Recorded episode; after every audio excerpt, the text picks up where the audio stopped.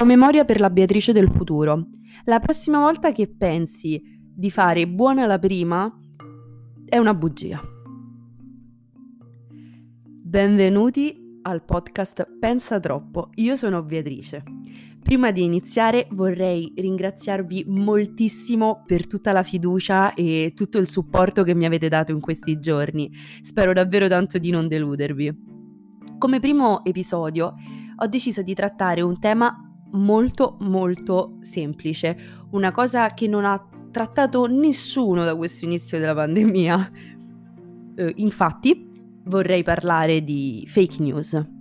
Da un punto di vista sociologico, penso che oramai sappiamo più o meno tutti come funzionano. Quello che invece vorrei fare oggi è un'analisi più approfondita sul motivo psicologico e um, legata alla costruzione cerebrale che spingono uh, alla diffusione della uh, fake news.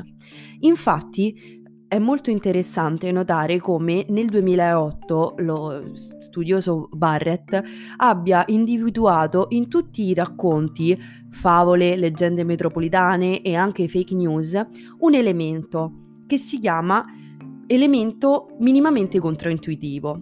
Questo elemento minimamente controintuitivo, come fondamentalmente si può evincere dal nome, rappresenta una caratteristica per cui esso genera stupore nell'ascoltatore. Questo fa sì che la notizia, il racconto, venga immag- immagazzinato con maggior forza e che questo fondamentalmente in futuro spingerà di più l'ascoltatore a ripetere la notizia. Ovviamente per essere minimamente controintuitiva, la notizia non deve esagerare nella sua portata di stupore.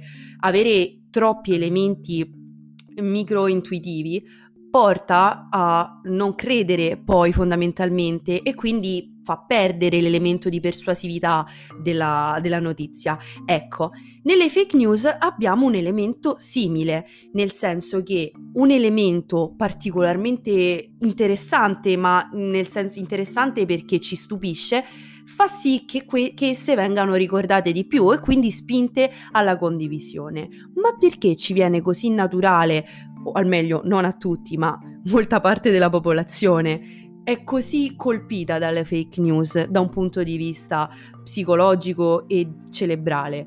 Beh, possiamo parlare del fatto che le fake news puntano, e questa è una cosa abbastanza risaputa, non credo di starvi raccontando nulla di nuovo, su sentimenti forti come la rabbia, eh, la tristezza, ma soprattutto il disgusto. Il disgusto, come chiunque abbia visto Inside Out sa, è una delle emozioni fondamentalmente basilari per la preservazio- preservazione della specie ed è proprio per la preservazione della specie che si è visto um, attraverso gli studi di Barrett condividere fake news. Infatti l'essere umano è un animale sociale e quindi inconsciamente si sente in dovere di, di dover diffondere notizie che pensi, pensa possano uh, mettere in uh, pericolo la società in cui si trova. Questo lo porta quindi a condividere delle notizie anche non propriamente uh, verificate e certificate.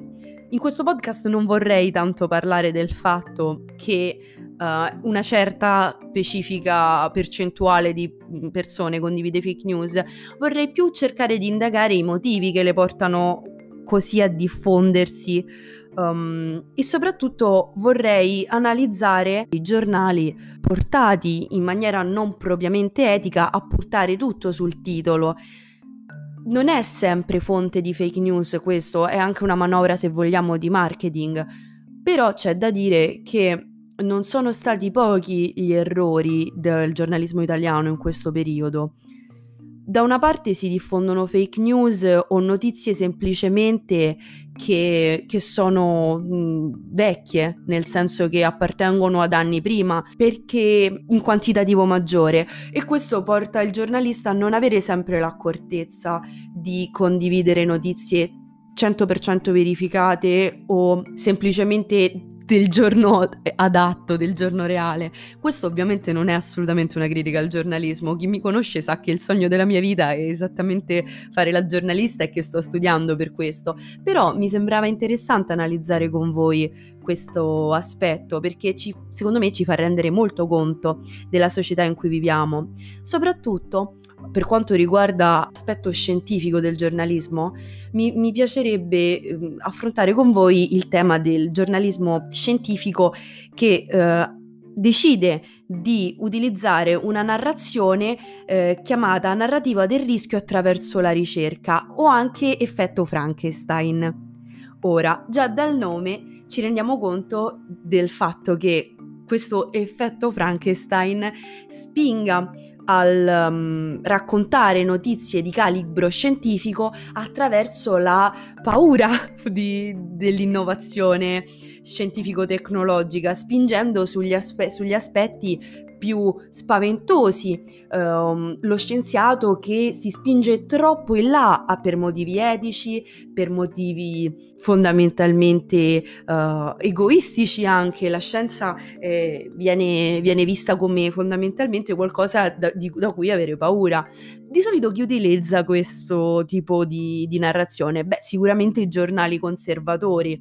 Questo è secondo me molto interessante perché chiunque di noi ha letto una, una mm, notizia con un effetto Frankenstein al suo interno in tema di vaccini e questo ha fatto molto sorridere mentre la studiavo perché effettivamente è un modo per mm, rendere uh, molto condivisa la propria, la propria notizia, il proprio articolo. Il nostro cervello infatti è permeabile alle storie la narrazione effetto Frankenstein ci fa ricordare maggiormente le cose perché da sempre noi siamo portati a immedesimarci attraverso le storie e questo fa sì che um, ricordiamo di più e quindi condividiamo. Ora, se questa puntata super fallimentare vi è piaciuta, vi consiglio due libri. Il primo è Idee virali perché i pensieri si diffondono e il secondo è